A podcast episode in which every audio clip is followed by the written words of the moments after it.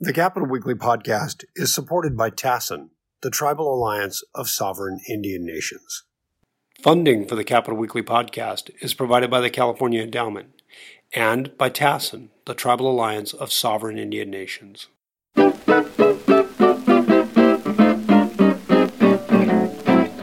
Hello, this is Tim Foster with Capital Weekly, and thank you so much for tuning in to the Capital Weekly podcast. Usually, I would be joined right now by John Howard, the editor of Capital Weekly, and probably a guest or two.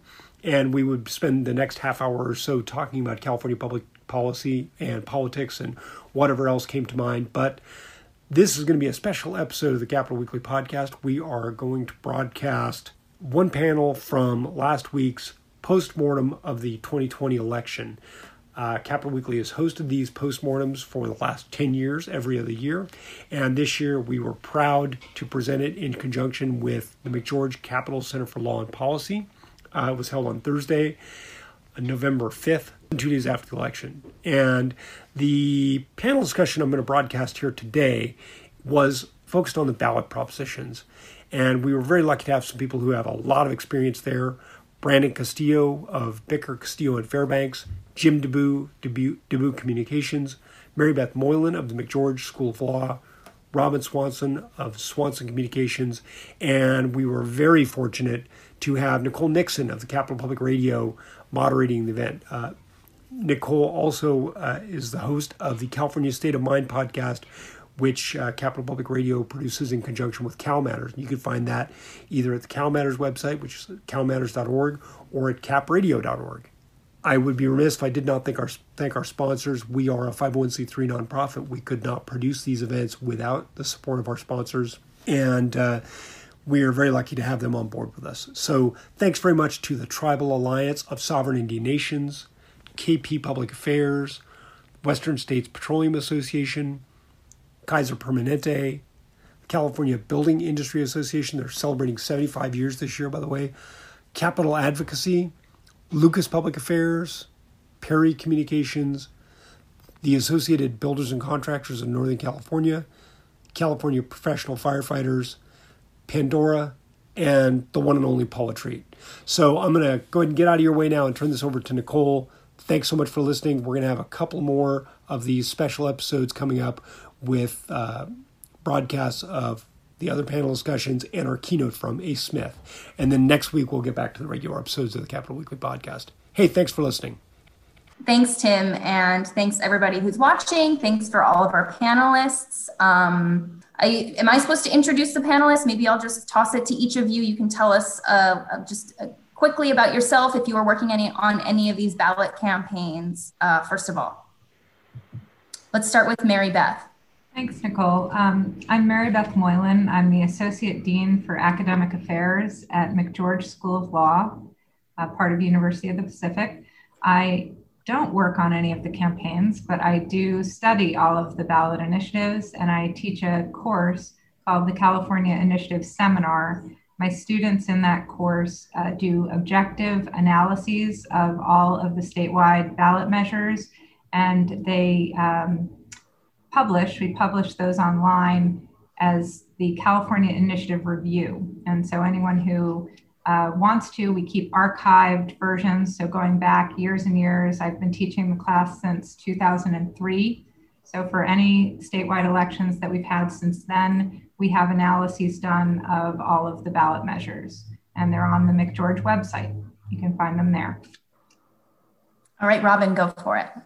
Sure. I'm Robin Swanson. I run Swanson Communications, and we ran the Prop 24 California Privacy Rights Act campaign on this ballot and won by 12 points.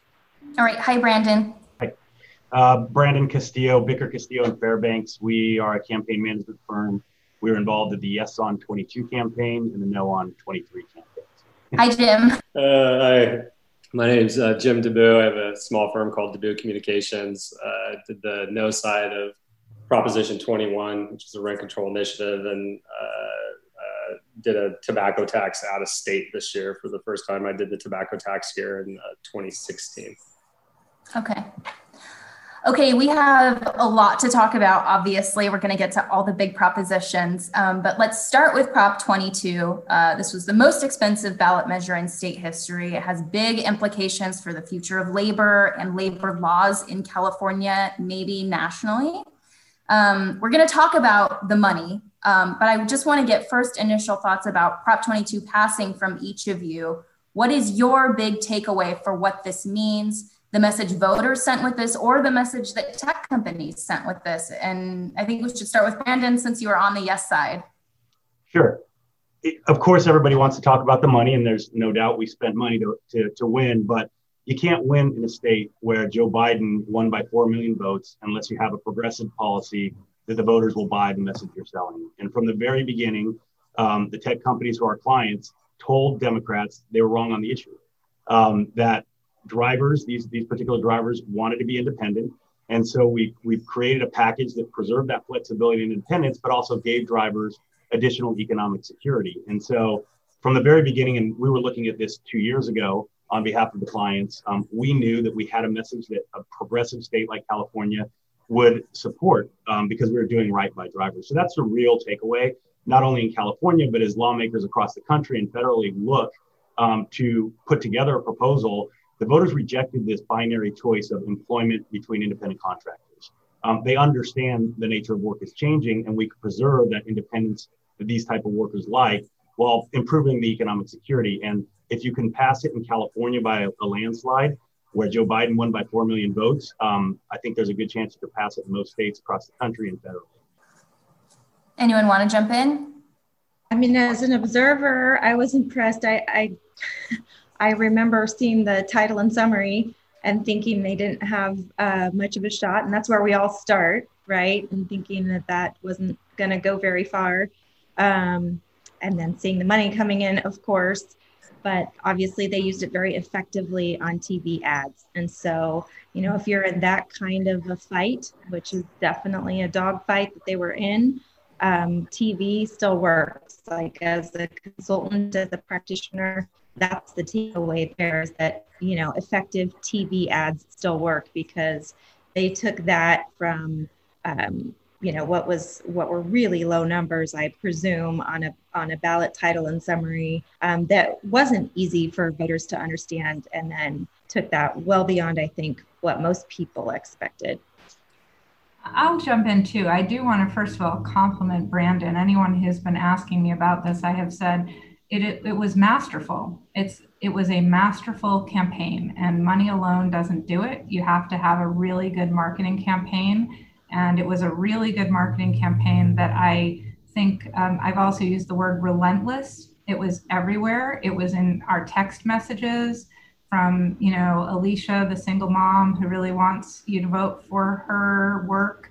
Um, it was on TV. It was on the ads on social media, but also on Hulu between your little commercial breaks. It was it was um, everywhere present and really powerfully done to to make the voters under feel like they were voting for the drivers and that this was really what the drivers wanted instead of this was 190 million dollars that was raised by um, the companies and so my concern going forward is I think that Brandon suggested, and it's right, that there's a playbook now for all different states to um, go and, and do this through the initiative process where, where the initiative process is available.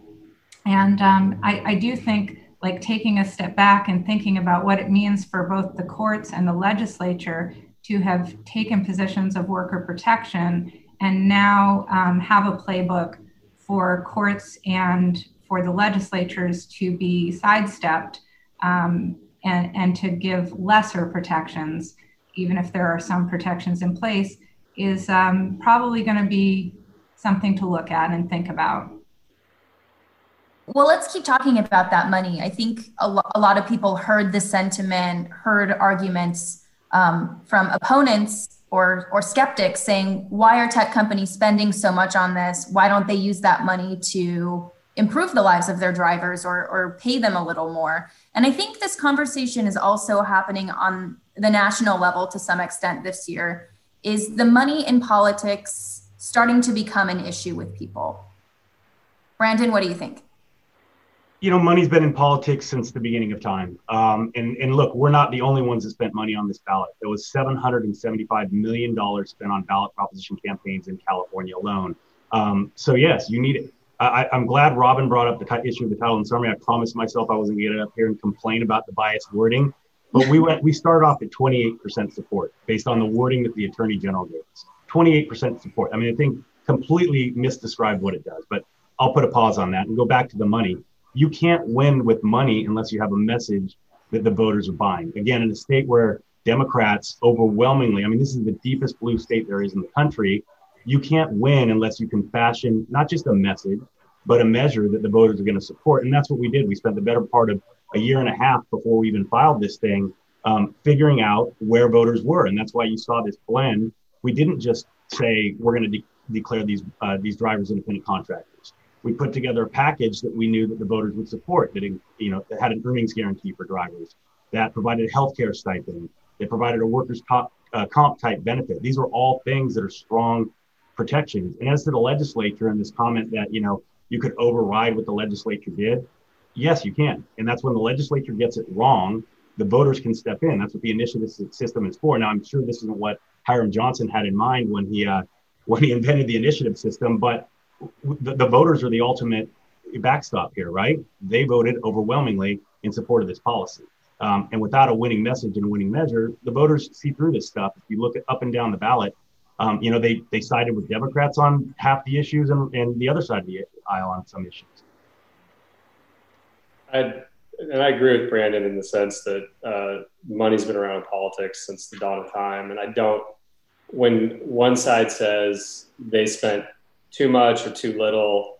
I don't usually think that's a fair and accurate representation because there's going to be, and by the way, it's not 180, it's like 200 and something now at this point that you guys did. But, um, but I do think that there will always be someone else. There'll be another campaign that goes above that in the state. There always has been. And when we do tax measures, we spend a lot of money on tax measures. Like, like I said, the tobacco tax here, and we fought tobacco, and but we still spent $30 million on the yes side. That's not nothing.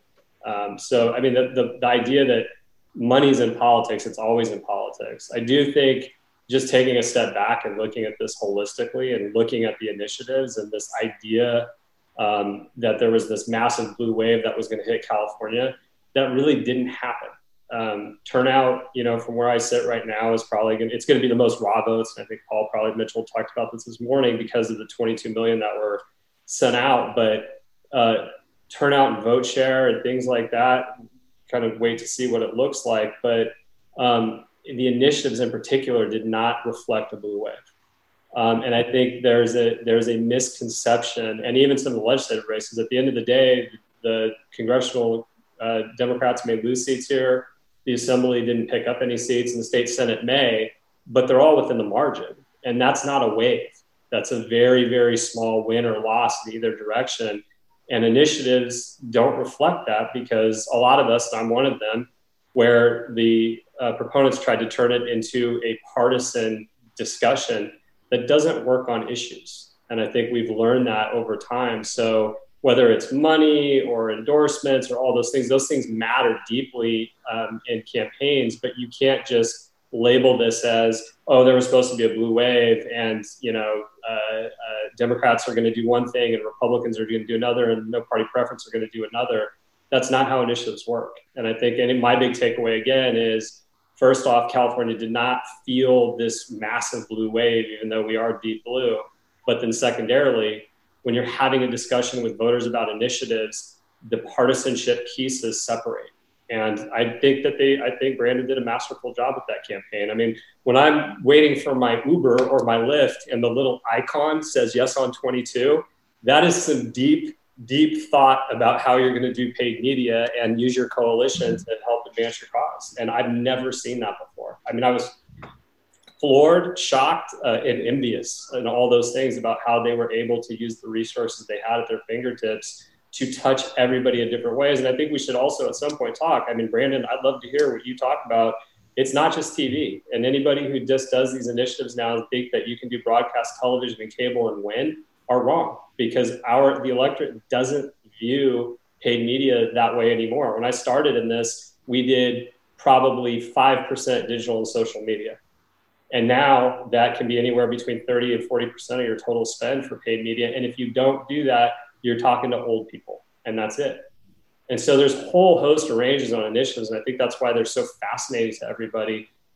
Number one, everybody focuses on candidates. Well, the initiatives are where all of the policy is done because, and it's very, very divided because it's usually something that you can't get done in the legislature or something the legislature did. And so they're very divisive topics. And to me, that's like, that's the most interesting thing in California politics. And, and they are separate from the candidate side and they're usually siloed for one group so the outcomes don't affect the broad they affect the narrow so but i i, I and robin for being able to take privacy initiative that uh, had little money that also had opposition this time that they didn't have before and to pass at the margin that they did is impressive and the juxtaposition on something that you would consider a progressive policy you know by the pundits and something that was business versus labor, and both of those things passed in an electorate that was not a blue wave, just shows the diversity still of the state. And I think people misread that sometimes and just assume, well, California is only progressive. Uh, and that's not true. There's people out there you can have large conversations with. Can I, but Jim, that also assumes that the electorate really does understand everything that they're voting on. And I, I do think that some of these things are so complicated and so, I mean, the privacy one's a great example of something that was so multifaceted and it made tweaks to an already existing strong privacy law. Um, and, and I just, I think you're the assumption that people are so carefully understanding and studying and knowing even sometimes what the partisan breakdown you know we might think would be i'm not sure that they actually do. I, the one other thing i wanted to add about um, this year and i think you're absolutely right. We obviously did not see a blue wave but um, but we also saw on the initiatives to me the thing that threads them together and the way they came out this year is that people are deeply worried about their pocketbooks. And i think one reason that yes resonated with people too was this idea that they don't want uber lyft doordash or instacart to cost them more.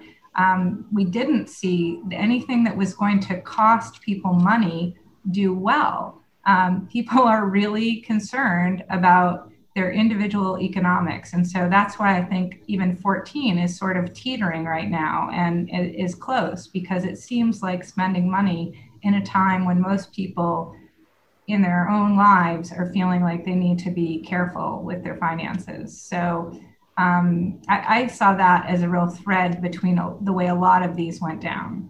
Well, just to respond to that, two things. Number one, I also don't think that anybody knows in the public what legislature votes on because they don't read the bills. Like and as a former chief of staff in the legislature i'm very aware of the lack of like understanding that people have on legislation. So i agree with you. And the electorate to their credit they don't have time. That's why people unfortunately or unfortunately people like us get hired to deliver simple messages because no one has time to i, I can't even and, until i look at the paper i still don't know what the propositions are even now because i can't like i got my own you know the, the, those pieces uh, to really to really think through. So I think that the electorate in general, yeah, they they're they're looking for something quick so they can understand certain things. And the second thing, what you said, what you just said is number one rule of initiative, running initiatives, which is you always talk about how it affects your pocketbook. That's not new. That's something. I mean, all of us. I think that's the first thing you do is try to link that to your pocketbook. And on taxes, that's why taxes that don't affect people pass when I did a tobacco tax, because 9% of the electorate smoked. When Prop 55 and Prop 30 passed, it's because that only affected higher income. And what they did, what the 15 folks tried to do was attach that to a person, to your home, to you, to how it's going to affect. That's how people vote on initiatives. And our job as initiative consultants is attach their brain to their heart. And once you do that, you have their vote. So that, like that to me, and as the only person on this panel who lost an initiative this year, which was Prop 13 in the March primary for the governor, the only thing that that guy has lost. I felt that because it's the same thing you're saying on stem cell with a with a lower turnout electorate, which is people don't view bonds as free money anymore. And there was an overwhelming in the March primary, bonds and local tax, taxes failed at the highest rate they had ever failed in like the last 20 years. So it goes back to your point about pocketbook. Um, now, again, yeah. like, okay, got to get that. But you know, I, I I I'd like to agree with Jim, and he's right on most issues. But if you look at two campaigns in particular, Prop 22 and Prop 23, um, and randomly selected those because those are the campaigns we ran, but we didn't make it about people's pocketbooks. We did the research. You know, we my theory of the case when we went into it before we started doing the voter research was that people were going to care more about is my Uber available, um, is it going to be affordable, or my DoorDash is it going to be affordable, um, and that would be the, the the case to the voters. It wasn't. It wasn't. The research was clear that voters cared more about these drivers. We're still a very progressive state. I agree. There wasn't a huge blue wave, but it's still California, and so if you look at our whole the arc of our campaign, yes, we talked a little bit about services but the majority of our public facing advertising was about uh, was about drivers. And and it was a precarious situation for us to be in because intuitively we just thought we have to we have to connect it to the self-interest of the voters. Um, but what the research kept showing us was what was on the ballot particularly that ballot label was about these drivers. And in the instance of dialysis it's the same thing. We had strong messages that was going to increase costs and that but that was a secondary message. Our our message was all about these patients protect these patients. So i agree with jim. It's always about self-interest but the voters are capable of expanding beyond and looking at an issue and saying, you know, hey, what are these? What's good for these drivers, or what's best for these dialysis patients? Because that's what I'm really voting on here. So uh, I agree with head and heart, um, but in those two instances, they were a little bit unique in that we made it about not the self-interest, but about you know these this special category of driver or dialysis patient. Just add, oh, go for it, Robin. No, that's okay. Just to add a layer of that, why a voter should care in the middle of a pandemic, right? Like we've got all of these issues that don't address that there are hundreds of thousands of people dying uh, in the world of a pandemic. Um, and we can, if we're going to talk tactics, talk about how we all had to gather signatures in the middle of a pandemic. Um, so, you know, kudos to the signature gatherers who got us through. And I think ours was one of the ones that was teetering at the end there because we hadn't gotten quite to what we had hoped to um, to get our validity rates. But and, and pure messaging from that standpoint, getting people to care about, I don't care if it's Uber drivers or privacy or kidney dialysis or anything other than people are dying and there's a pandemic still going on. Um, I think that was a really important reason to, again, simplify your message and make it matter. And um, I assume we're going to dive a little bit more into Prop 24 in a bit, but part of what we were looking at is okay, how do we connect that dot? Um, how do we connect the pandemic to what we're doing? And the one obvious connection is the mom, you know, your kids are online now more than ever. So, in testing all of our message, sure enough, you know, protecting kids online broke through. Uh, and that was something that people could connect with that they're living in their real life experiences right now. So, finding that one connection that's going to break through in the midst of all kinds of noise. Um, we got an audience question for Brandon that I really want to ask, which is Do you really think Uber would leave the state if this proposition didn't pass? Uh, I, you know, I, I can't speak for Uber, but I dug into the policy as you always do, right? We have to simplify our message, but you have to know what the heck you're talking about, what the issue is. I do believe sincerely that there would have been a dramatic change in these services um, had AB5 gone into effect. And it's not just because it costs more, quote unquote, to employ workers, because it's going to cost them a lot to implement Prop 22 with the new healthcare stipend. But it's rather the, the model. I mean, you know, this is a this is a technology platform that connects customers instantaneously with drivers. And to do that, you need a large pool of people who are willing to work at all hours of the night and day. And most of these drivers only worked um, you know, two or three hours a week, five hours a week, 10 hours a week. The, the vast majority of drivers are part time. They'll do it after work, they'll do it at nights or on weekends. And so the way they call it the flywheel, the way this model works does require a huge pool of mostly part time drivers to be available on demand. If you move into an employment model, you start doing things like forced set shifts. If you have to pay everybody when they have the app open, then you're going to require that they pick up all their rides, which means you're going to have fewer drivers. Some studies said it was going to be as many as 90% fewer drivers, which would have been 900,000, you know, these part-time workers out of luck. So yeah, do I think they would have completely left California? I doubt it, but uh, there would have been a huge change in these services that probably wouldn't be available in suburban and rural and smaller areas. It probably would have been forced to be, you know, in LA and San Francisco and some of the more urban, you know, dense markets.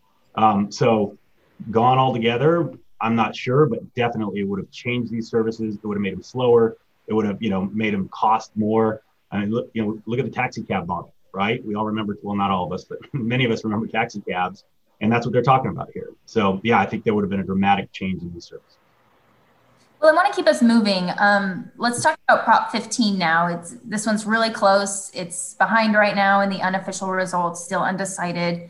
Um, we've talked about the pandemic. We've talked about the pocketbook coming into play on these issues this election. Any big takeaways? Do you think that that those can those two things moved enough voters um, to be more skeptical of this one?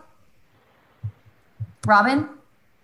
I mean, I, I think that was a that's a hard sell right now, and that's what they faced, right? So they had to make the case that you know schools and firefighters and public and, and all of these public services desperately need these funds now more than ever.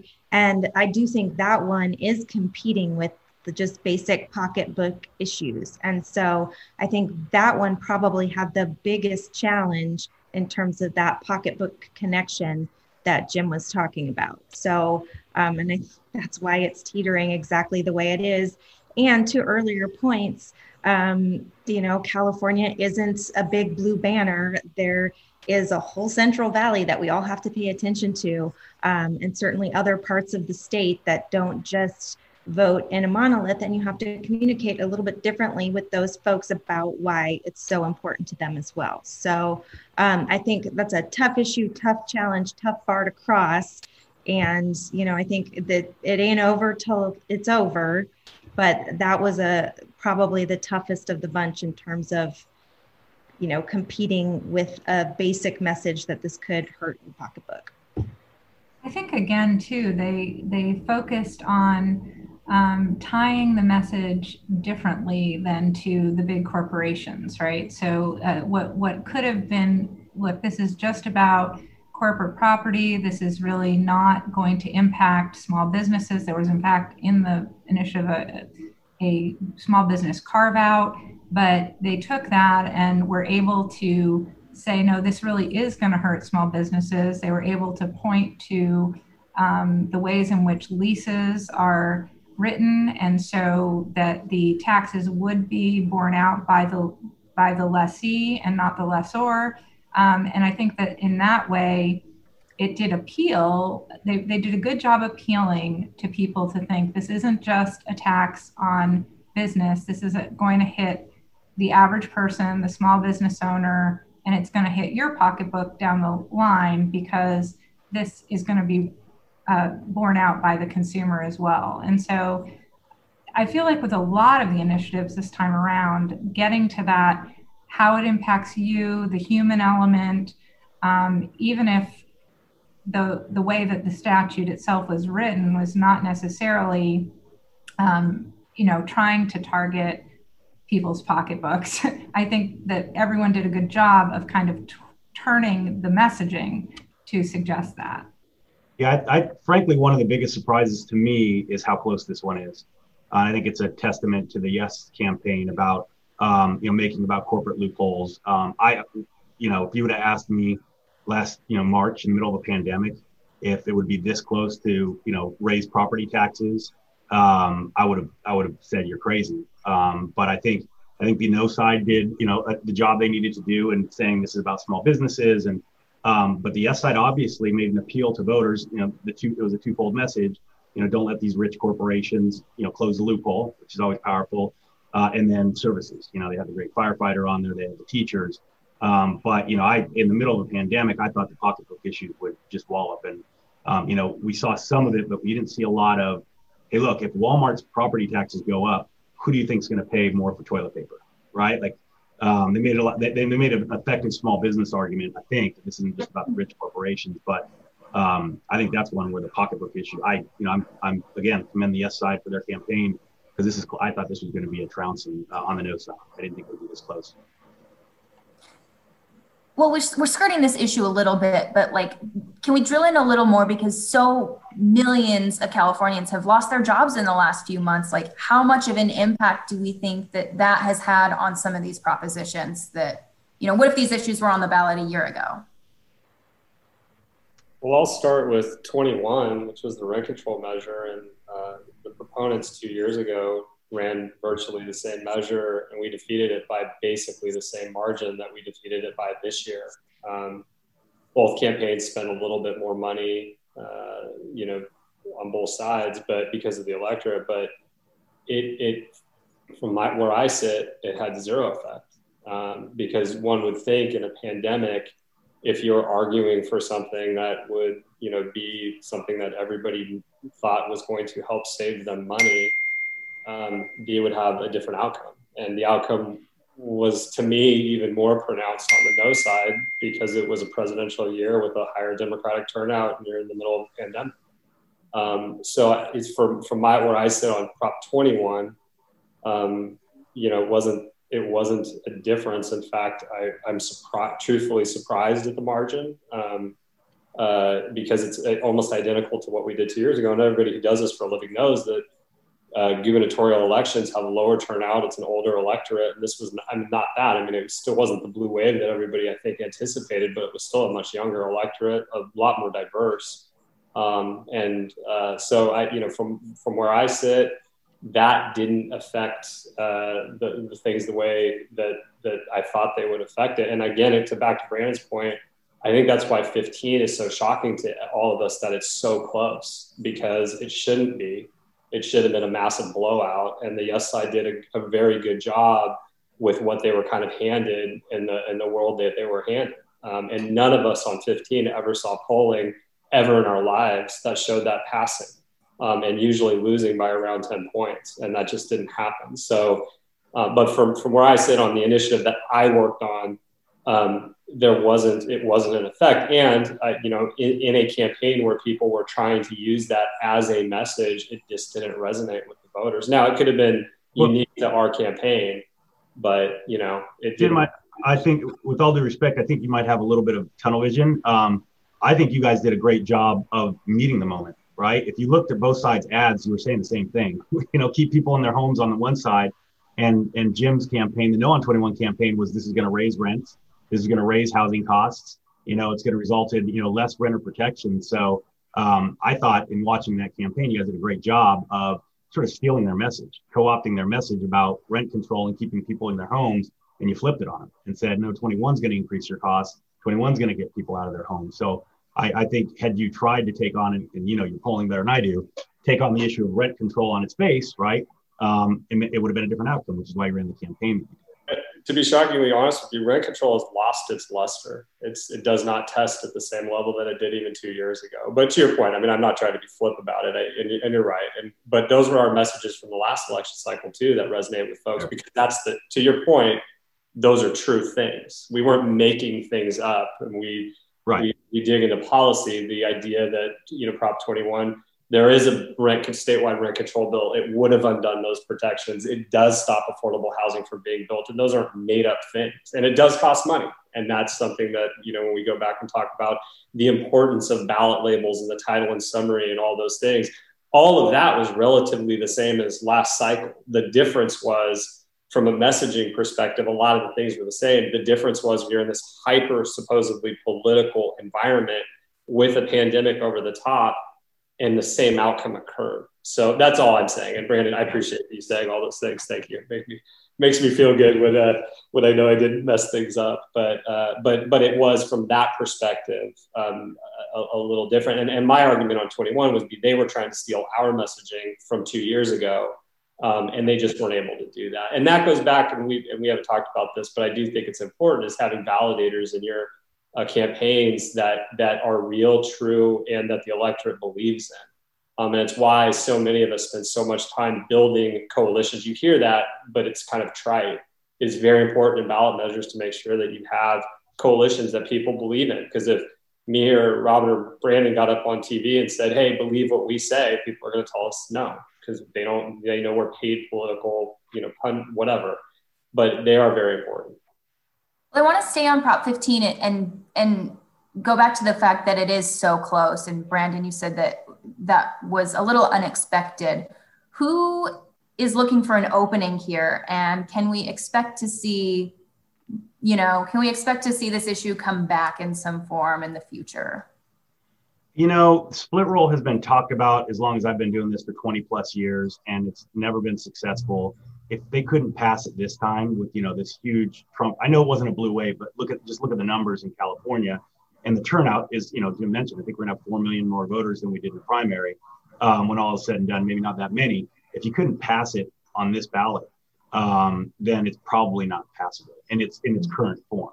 You know, they'll they'll probably have to figure out some other sort of reform to pass it is my perspective because you know like like like jim said i i look at this at the beginning of the year and i thought this thing you know it's, it's toast because it's not you know it's one thing to to demonize evil corporations and it's california and there's an anti-corporate rift but we've done a ton of campaigns for corporations and it's not a very far leap of logic to tell voters who do you think is going to pay i mean the very logic that makes people run anti-corporate ads also helps the no side you know, these evil corporations aren't going to impact their profits. They're going to pass it on to us, right? So that same mentality applies to the no side of these types of tax arguments because voters intuitively believe that the wealthy aren't going to, you know, just take it. They're going to pass it on to us.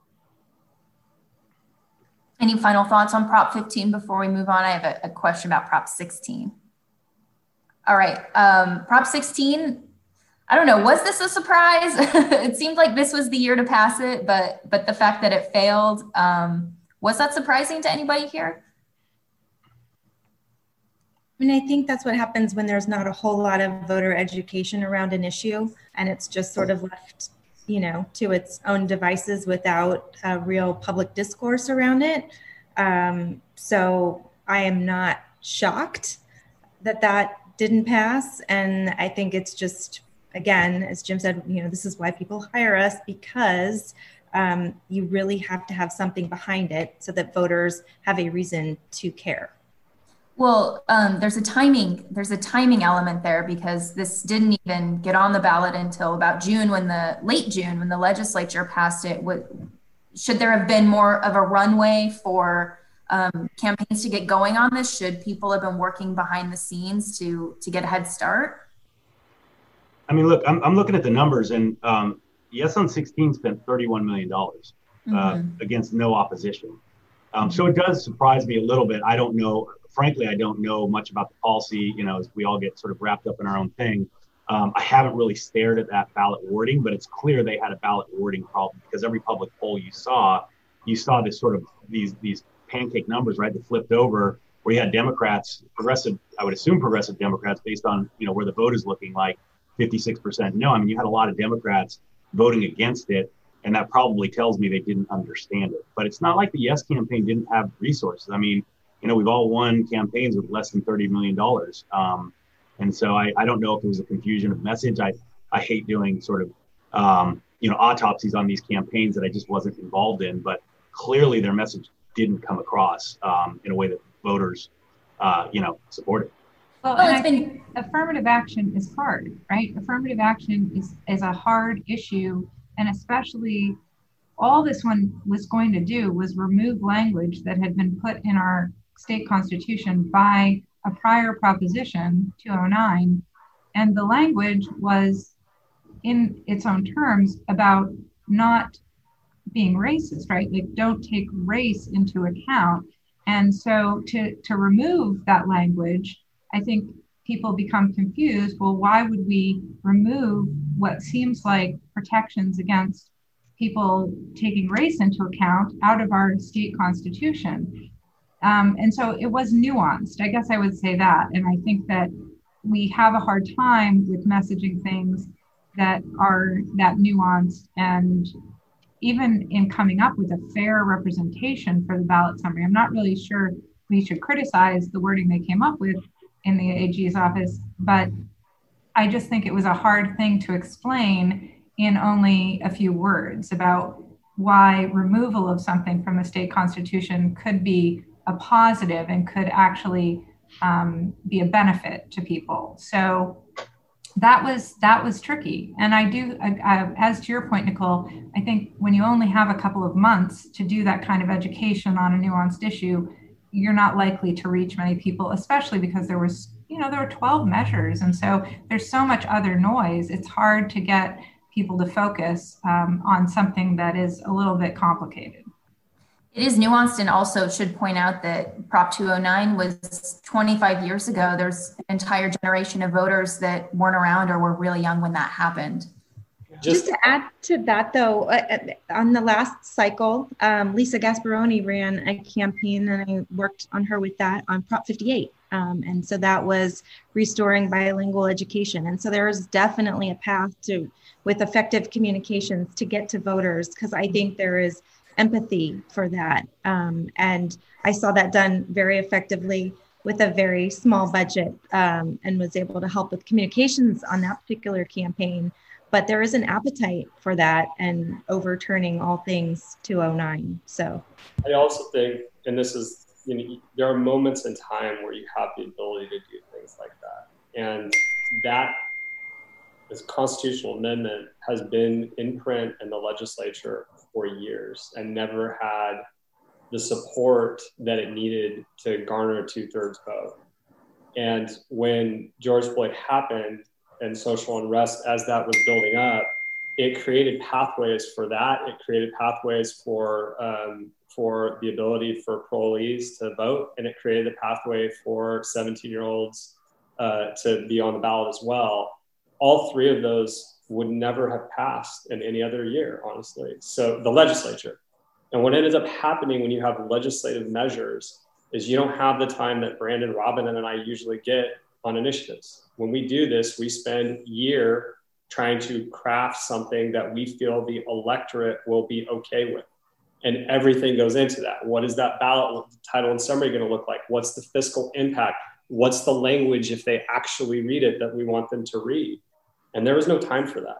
So the legislature didn't have the benefit. I mean, the author of that uh, legislation, Assembly member uh, Weber, who's you know a, a, champion and has been for years, she didn't have the benefit of having a bunch of political consultants come in and say, "This is what the polling says. This is what the language should say. This is what the fiscal." So they took what they had in the moment they had because they met. They had time to meet that moment.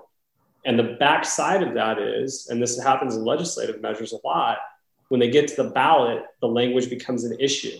It's not an issue in the legislature because the legislature is not the electorate. It becomes an issue when it hits the ballot. And that to me is the issue with that. If you look at the voting measure for parolees, it was like striking three words. It was the simplest measure you could possibly look at. Simplicity is beautiful to the electorate. And if they do take the time to look, that's the thing. So to me, part of the issue you know you need the money you need all those things but you also need a product. If you can start and brandon knows this because he started at 22 or whatever and had to pull his 22 above if you can start at 60 with a title and summary and a ballot label that's a hell of a lot easier than starting at 30 and they started in the mid 30s that is not where you want to be when you have to pull something up to a yes vote. You want it to be in the 60s and i think part of that is because of the timing to, to Mary Beth's point. Like it's hard to do that when you when you're doing a legislative measure because the legislature is writing it and you're taking that product and making it into a ballot measure as opposed to what we get to do, which is craft a ballot measure that we want, that we know the electorate, you know, has a chance of looking at and then moving forward with it. I think, I mean, Jim, the point on that one, I didn't realize that, that, that the polling had that starting in the 30s. I think the lesson you're hearing from all of us is that ballot wording matters. And that's why you hear so many people up in arms about this, any attorney general and the ballot, you know, we've benefited from it. We've, we've gotten, you know, the, not the benefit from it, but ballot wording matters. I mean, we, I can't tell you how many times we've told clients that the wording of a ballot measure is literally worth hundreds of millions of dollars in free advertising. In the case of Prop 22 and the case I did 23, we had terrible ballot wording. What happens, the reason you're seeing so much money spent is that you have to condition voters you have to get their awareness. Voters started about 5% awareness on these ballot measures they have no, no idea about. In order for them to look past bad ballot wording, you've got to drive awareness to like 90%, 85% of voters. You have to get them aware of this issue that they don't really care about. I mean, nobody really cares about dialysis, let's face it. But if they stared at that ballot wording, we knew they were going to overwhelmingly support it. So we had to condition the public and get that awareness up to 85, 90%. For them to, they're still reading the words, but they're glancing and they're saying, okay, this makes sense. I know it has to do with dialysis. I saw these TV ads or I saw a piece of mail. So ballot wording matters. And so the attorney general has an enormously powerful and, um, and, and costly uh, weapon at his or her disposal and how they write those words. And so it makes a lot of sense if that wording confused voters and it was only in the 30s, then you know we should commend the S on 16 campaign for getting to the mid 40s because because it really does matter.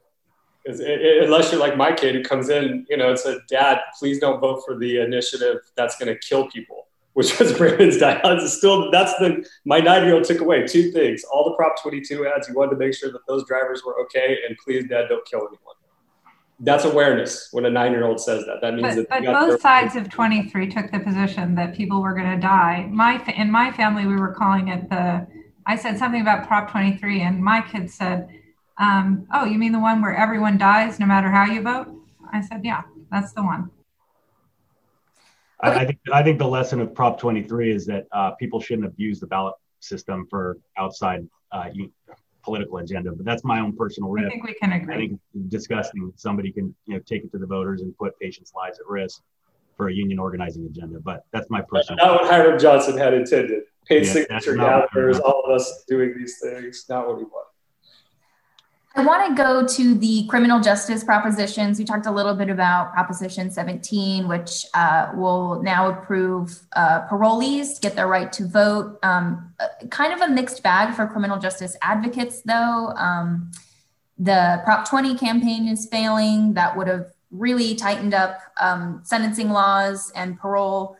Um, but we had Prop 25, uh, the referendum on the cash bail system I'm, I get confused with the yes no because it's a referendum. well, I think that's what happens to a lot of people. And honestly, I don't think it really was that mixed a bag on criminal justice stuff. I mean, we expanded parolees' voting rights and we held Props uh, 47 and 57, which were, you know, reform measures for criminal justice. And this one would have been an anti criminal justice reform. I mean, it would have you know, as you said, tighten things up. So I think those two were quite consistent the way people voted. And the only one that was inconsistent was 25, which is a referendum. And people do get confused. They don't realize that you need to vote yes if you like the law. The proponents want you to vote no. It's confusing. And so I, I think that anytime we have a referendum and it gets all the way to a real campaign, um, it's hard. It's hard to get that yes vote uh, on a referendum. So I don't, I didn't necessarily see that it was people um, really clearly sending a message that they didn't want cash bail. I just think a lot of people didn't under, uh, they didn't want the elimination of cash bail. I just think that people didn't fully understand uh, what was going on. To that point, Mary Beth, I think that goes to the basic messaging of all yes campaigns, and that, you know, everybody wants to answer for every criticism, and then voters are confused because you're talking about a double negative. And it is so tempting to go down every rabbit hole when you're, you know, when you feel right about something. And that is the quickest way for a yes campaign to lose. And I don't know that that was um, the case in this in this scenario but with the yes campaign people have to understand it they have to believe it they have to feel it and they have to want to vote yes on something and that's so different and every panelist on here knows that a no campaign is easier to run than a yes campaign because all you have to do is confuse just a scotch just enough for voters to be like, eh, I'm not really sure about that. They will be inclined to vote no. And so I think you're seeing some of that suffering um, certainly on 25 and it just it is a high bar for every yes campaign to fully understand and embrace and motivate to vote yes on something. And i think on the referendum people were just confused out of the gate which puts the yes side at a disadvantage. And then the no side in that case it was sponsored by the bail industry but there were advocates who flipped on it. So you had progressive advocates come out and say we're we're actually no on this. And when that happens and you start bifurcating your coalition like that it makes message delivery a hell of a lot easier. So you fundamentally on a referendum have a more confusing measure. You have a well-funded opponent. And then all of a sudden that well-funded opponent is using people who they that normally hate each other. The bail industry and the advocates are not on the same side. But now you have a message delivery track that you can use that completely confuses people. So on 25 i agree with you, but i think the criminal justice world what it did show even in what i'm saying is not a blue wave but more like of a blue like tide pool or whatever you want to call it criminal justice measures did overwhelmingly well i think bail was just caught up in confusion and truthfully had advocates who had, you know, in typical fashion would have supported something like this, oppose it, and they got to get, you know, uh, on the side of the bail industry. And then once, what Robin said, once that confusion is completed, people know what the hell they're voting for. And I, I, what I will say is people have taken notice of that. And what with what happened with Uber and Lyft on AB5, and they went out and you know I do think that's a sea change moment where people people are going to say, okay, well, if the legislature makes a decision, we can go do this other thing. I also think the referendum process becomes the backstop against the legislature at this point, which is we're going to see more of this moving forward. Yeah, unfortunately, I think Cal. Well, fortunately for those of us on this Zoom, but uh, unfortunately, California, you're going to be seeing more initiative, more referendum. The, the, the deeper the legislative margins get, um, you know, the, the deeper the majority, the Democratic majorities get. I mean, where do where does the business community, where do um, you know, where do people turn other than the ballot if they don't have you know a chance, a fighting chance in the legislature?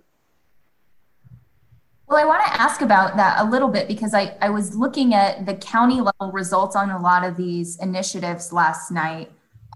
I don't, I'm sure you all have been digging into those results on, on the initiatives you are working on. What, what messages are you learning about how different regions of the state voted on your initiatives? I mean, I'll, go ahead, Brandon. No, you go, go ahead, Robin. Yeah, yeah, I'll, I'll jump in on 24 just because um, I we were the little engine that could. We were not the big campaign. I like to think of Brandon's campaign as nuclear war, and we were more of a cage match. Um, and we won our cage match. And you know, if we it, we could have tripwired and gone to nuclear war because there's certainly those elements were there, if big tech had spent a ton of money, um, if you know there was so many ifs that could have turned ours into something else. But in terms of getting people to care about something in this time, we had to make it relevant. We had to keep it simple, um, and you know the, we had to use different platforms for Prop 24. So um, there's different ways to thread the needle, and I think we were able to break through in in a different way in, in terms of being the little engine that could. We were able to ironically use online media um, and and had to um, had to communicate our message online because we couldn't afford to compete on TV. Um, but we also had to find those voters in places like the Central Valley that would hear our message in a different way on radio, for example. So there's lots of different elements brought into that campaign. If you look at the maps um, on any one of these measures, it's still all about the coast, right? Um, you know, you still, it's not north south, it's still very much a coastal inland divide. Although I'll tell you, some of the inland uh, media markets are also becoming majority Democrat I mean, you've got the Fresno media market now where you've got a majority of Democrats. Kern County is getting close. Um, you have very few media markets that are that are majority Republican anymore. But you know, just generally, if you look at the map on all of these measures, um, you know, the coast is is what wins on. You know, again, there, I agree. There's no not a progressive side or a, but there are on on certain issues. You know, if you look at the tax, I'm looking at stem cell research, and they've got a you know a green coastline, and everywhere else it's red. Um, and, and so that's really, if you look at regionally, you still have a more progressive coast, particularly when it's, you know, the Bay Area, LA, Santa Barbara, um, somewhat San Diego now. And then there's the inland um, that, that's typically a little bit more right leaning. So Mary I, Beth, oh, go ahead. Go ahead, Mary Beth, go ahead. No, I haven't actually looked um, at the county breakdowns very much. I mean, I think that everything that Brandon and Robin have said is absolutely right, though. I mean, you just know you can see it with candidates, you can see it with propositions. Like we vote differently depending on our geographic uh, communities. I will say that we did remarkably well in LA. Um, I think we beat everybody else in LA uh, in terms of our yes votes. and being able to communicate with that audience is very different than how you communicate with folks in Fresno. It just is. And so, um, and I, we probably won't even have time to go through all of Brandon's techniques, but I was very curious to see some of the techniques used on 22 that I haven't seen before. Um, and I think we'll all be studying those a little bit like, wait, how come that is showing up on my phone right now? Um, so, you know, I think there's new ways to break through to different subsets of voters. And it, you know, it does come down to money. We probably spent about a million dollars on marketing, which, you know, when you're competing against $500 million being spent on everything else is just a little pebble in the in the river so you know the um it, it all always comes back to money right but campaign is, is expensive because it's not like you can only do digital now. I mean, you still, in order to get the awareness levels we talked about, you still have to hit people on TV. You have to hit them in their mailboxes. You have to hit them on streaming TV. You have to hit them on Facebook. You have to hit them. And so that's part of the reason campaigning has become so expensive is because we are such, our attention is so divided. It's not like I'm a digital only person. I watch the evening news, you know, and my wife has her Facebook open or, you know, I'm streaming a show on my phone, a, a, you know, a football game on my phone while the TV's on. And so, in order to reach people at the awareness levels you need, you need to be everywhere. And and you know, Jim's right. Our our digital budgets, you know, used to be under 10%, and now they're 30, 40% of, of our budget because people, but you still can't avoid the TV because people are there as well. So you have to be everywhere. Digital is allowed for surgical precision, though, that, that we used to use with mail. I mean, again, mail, you know, I've actually, I, I hated mail for years and I've actually come back to it a little bit because to Brandon Rob's point, like once, especially when, and we experienced this a little bit in 21, we thought we had this huge TV buy, but when we were competing against uh, dialysis and, and, and, and, and 22, it's it, they already were out there so much with so much volume. It's not a bad thing, but what else comes into play is you got to be a little bit more creative because there was I can't remember how many ads everybody saw of a face talking to a camera, and that just gets lost in the sea of whatever. So like I, I from my perspective, like on 21, it was the best digital campaign that I've been a part of, um, and we spent a ton of time doing that. And Amy Johnson, who did our digital for us it was the first time where where we really had this like multifaceted, not just the TV buyers, which we're I'm gonna get into weeds here, but saying like, hey, we're gonna buy your digital for you. But it allowed us to create different creative also. So like we weren't just taking the TV spot and slamming it into your Facebook feed. We were doing separate creative that's more uh, targeted to that voter um, because again, a lot of younger voters who maybe would have messaging that they wanted to hear from us they aren't watching the evening news and won't. They're not watching CNN relentlessly like all the political folks are. They're on their phone, they're streaming, they're on Hulu, they're doing whatever. And you have to find ways to reach folks. And digital provides that in a way that I think as time goes on will be more robust. Um, you're always going to have to do TV because it's the you know 60,000 foot kind of napalm effect of getting everything. But to be surgical, that's where digital can come in.